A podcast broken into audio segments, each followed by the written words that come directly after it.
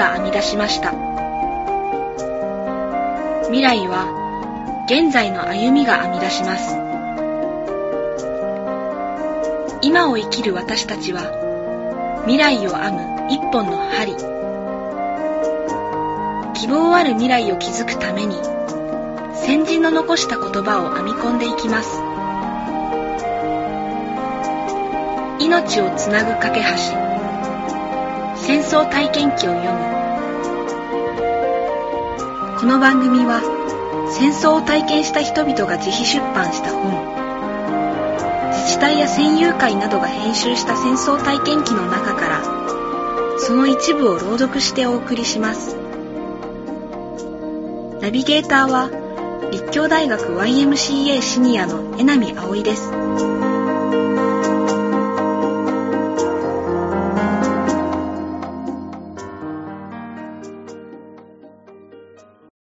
今回は九条の会所沢山口編。命あり光あり。私の戦争体験より2編の詩をお聞きいただきます。九条の会所沢山口は埼玉県所沢市の南部山口荒畑小手指南の地域に住む市民たちおよそ50人が憲法9条を中心に平和の問題を取り上げて勉強しているグループです。戦後73年を迎えた2018年。その会員の中から自分たちの戦争体験を若い人たちに残しておきたいという声が上がりました。そこで戦争の記憶がある20人が当時の生々しい体験を書き綴り一冊の本にまとめたのがこの本です。手記を寄せた方々は現在70代から90代。戦時中の庶民の暮らし子供の時に受けた軍国主義教育疎開など一つ一つの体験から戦争は人々の暮らしすべてを巻き込んだ出来事であることが伝わってきます。その中から所沢市在住の二人の方が寄せた詩。石田道夫さんの所沢昭和12年。中原道夫さんの記憶の中からお聞きいただきます。石田さんは日中戦争が始まった1937年昭和12年7月7日の出来事と少年だった石田さんの見た所沢の光景を重ね合わせました。中原さんは記憶の中にある少女のおえつ。B29 の残骸。校舎砲の破片。部屋に灯した裸電球に戦争の姿を浮かび上がらせます。朗読は九条の会所沢山口会員の森池育代さんです。所沢昭和12年。所沢市石田道夫1929年昭和4年生まれ。7月7日品事変の日少年の僕は切り株を避けながら麦を束ねた。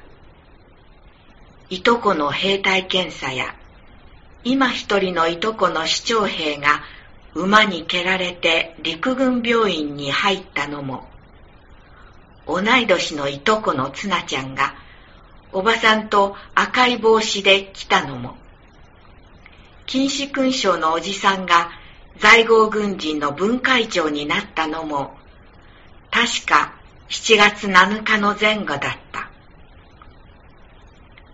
一本の栗の木に風が斜めに吹いて、またひばりが高みに吸い込まれ、草いきれとも違う汗と麦の喉にエゴいくらいの生きれ。7月7日から8月15日に至る長い死の季節の始まりの日。少年の僕は畑の遥か向こうを見つめた。高いポプラ並木の上の所沢小学校の屋根が、キラキラ、まぶたにまぶしく、熱く焼きついてきた。記憶の中から、所沢市中原道夫、1931年、昭和6年生まれ。おえつ、しずちゃんという17歳の少女が芸妓見習いとして小磯姉さんの家に住み込むようになったのは沖縄にアメリカ軍が上陸し本土にも B29 が飛来してくるようになってきた頃である。しずちゃんは父親がビルマ戦線で戦死し母親が軍需工場に徴用されよんどころなくこの家の厄介になることになったとのことである。少年より3歳年上の色白なお姉さんであった。その頃少年は学徒動員で軍需工場に駆り出されていたので、あまりしずちゃんに会うことはなかったが、心の中ではいつも何とはなしにしずちゃんのことが気になっていた。ところが、ある日のことである。それは東京大空襲の後であるが、町一番の料亭の2階の窓辺に、しずちゃんが言葉では言い尽くすことができないような悲しみを笑顔で包むようにして座っているのだ。隣には若い軍人らしい男が、これも己の中の葛藤をすべて打ち消すかのように立っていた。沖縄にいるアメリカの軍艦に突っ込んでいく特攻隊員だという。少年の父親の話だと、死んでいく人間だから、ここで男にして送り出すためさ、という。しずちゃんはその相手なのだ。男を男にするための女としてのお国のためのご奉公だという。それから半月後、若い特攻隊員はアメリカの軍艦に近づく前に撃墜されて死んだという。しずちゃんは泣き崩れた。泣いて泣いて泣いた。今度は悲しみを笑顔で包むことなどできなかった。それは心の底からのおえつであった。夕焼け撃墜された B29 の残骸の周りにはたくさんの人が集まった。4キロ離れた隣の町から息せき切って走ってくるものも多かったが、それは単なる野獣馬というものではない。毎日毎日空襲警報を発令させる敵の正体を自分の目で見届けたかったからだ。折れた翼、砕けた胴体、大きな車輪、粉々に飛び散った風貌ガラス、ひん曲がった操縦桿、機体はバラバラになり、その正体を確実に見ることはできなかったが、その正体をある程度想像できる墜落時にできたあり地獄のような穴があった。憲兵はあまり前へ出るなと叫んでいたが、その目は薄葉かげろうのように乾いていた。それにおじけず前へ出て、あり地獄をじっと覗いていたのは、直に戦争の実感に触れたいと思う人たちだが、不気味なことに、あり地獄の残骸と破片の中から、アメリカ兵の毛むくじゃらな白い手がニョキニョキと出ていた。指にはめている結婚指輪が、折からの車用に涙ぐんで光っているように見えた。その時、一人の女性が憲兵の目を避けながら防空頭巾の中で唇を噛んでいた。先日中国の戦線で夫が戦死したという訃報を受けたこの女性はきっとアメリカ兵の無残な姿と亡き夫の姿を重ねているのだろう。訃報と一緒にアメリカ本土に送られるだろう名誉をたたえる通知も夫と同じ。結局は命と引き換えの一枚の紙に過ぎないのだから。突然 B29 撃墜万歳天皇陛下万歳と叫ぶ者がいたがその声は連呼とならずあり地獄の中にしぼんでいった。誰もが敵も味方も虚しく死んでいくのが戦争なのだと心の底では思っているのだ。また空襲警報発令のサイレンが鳴り出した。けれどみんな西の空に目を向けていた。それは日々繰り返される空襲ですっかり見ることを忘れていた。美しい夕焼けだった。あり地獄も戦争もそしてうつろな少年の心もいつしか夕焼けの中に吸い込まれていった。破片。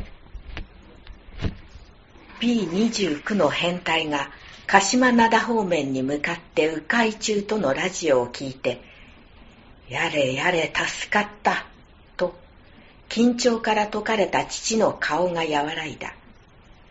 けれどそれは他の地が空爆の対象だったということで、少年の心は決して軽くはならなかった。その時である。ドアン、ドアン、ドーンと凄まじい衝撃音とともに屋根に何かが落ちてきた。身を伏せろ一瞬恐怖におののいたが、飛び去っていく爆音の他は、不気味な静寂だけが豪の中に漂った。やがて空襲警報解除のサイレン。防空壕の外に出てみると、屋根を貫き、天井を貫き、畳を突き刺していたのは、なんと、高射砲の破片であった。それは、近隣の狭山丘陵の松林の中にある高射砲陣地から発射された砲弾のかけらである。B29 の飛行高度に多分砲弾は届かないとの風評はあったが、まさにその通り。ぽっこりと開いた屋根の穴はそこにいる皆の心をもえぐった穴だった。夜明けとともに、検視に来た巡査長立ち会いのもとに後片付けをした。もしかしたらこの破片、供出させられた私たちのミシンや鍋やお釜で作られたものじゃない？と姉が言った。父はとっさに唇に人差し指を立てた。時が経つにつれ、隣組の人たちが集まった。思案にくれる父親に、まあ、家が破壊されずに済んだのだから、よしとしなくては、と、巡査長は言った。そして、戦争だから仕方がないのだ、と付け加えた。それから東京に大空襲があった。10万人の死者が出た。これも戦争だから仕方がないのか。けれど、誰も誰もが戦争だから仕方がないなどとは決して言わなかった。60色の裸電球。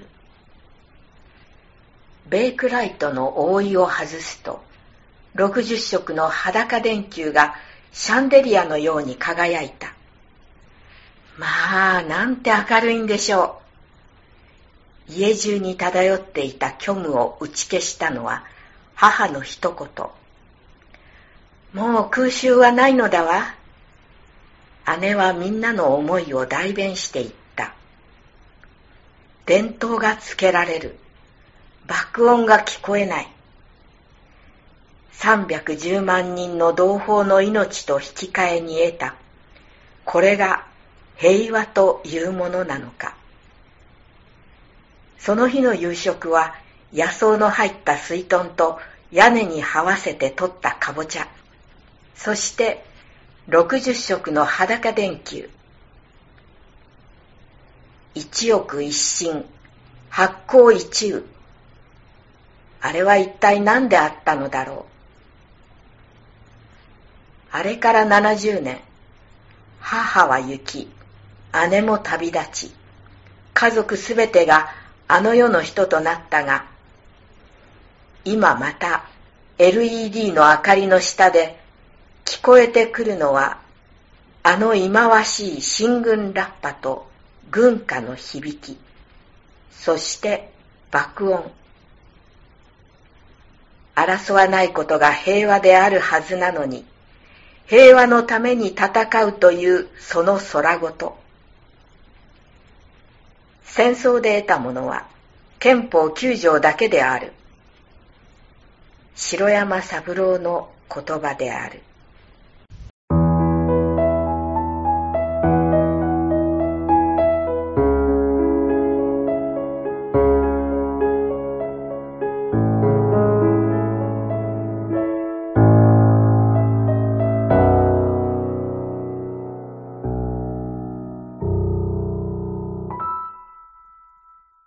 今回は九条の会所沢山口編。命あり光あり。私の戦争体験の中から2編の詩をお聞きいただきました。朗読は森池育代さんでした。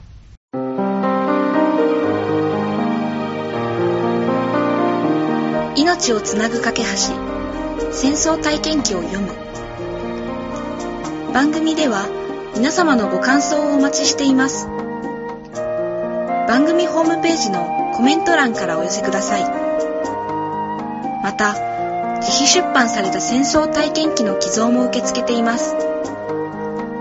こちらも番組ホームページのお問い合わせフォームからお寄せください。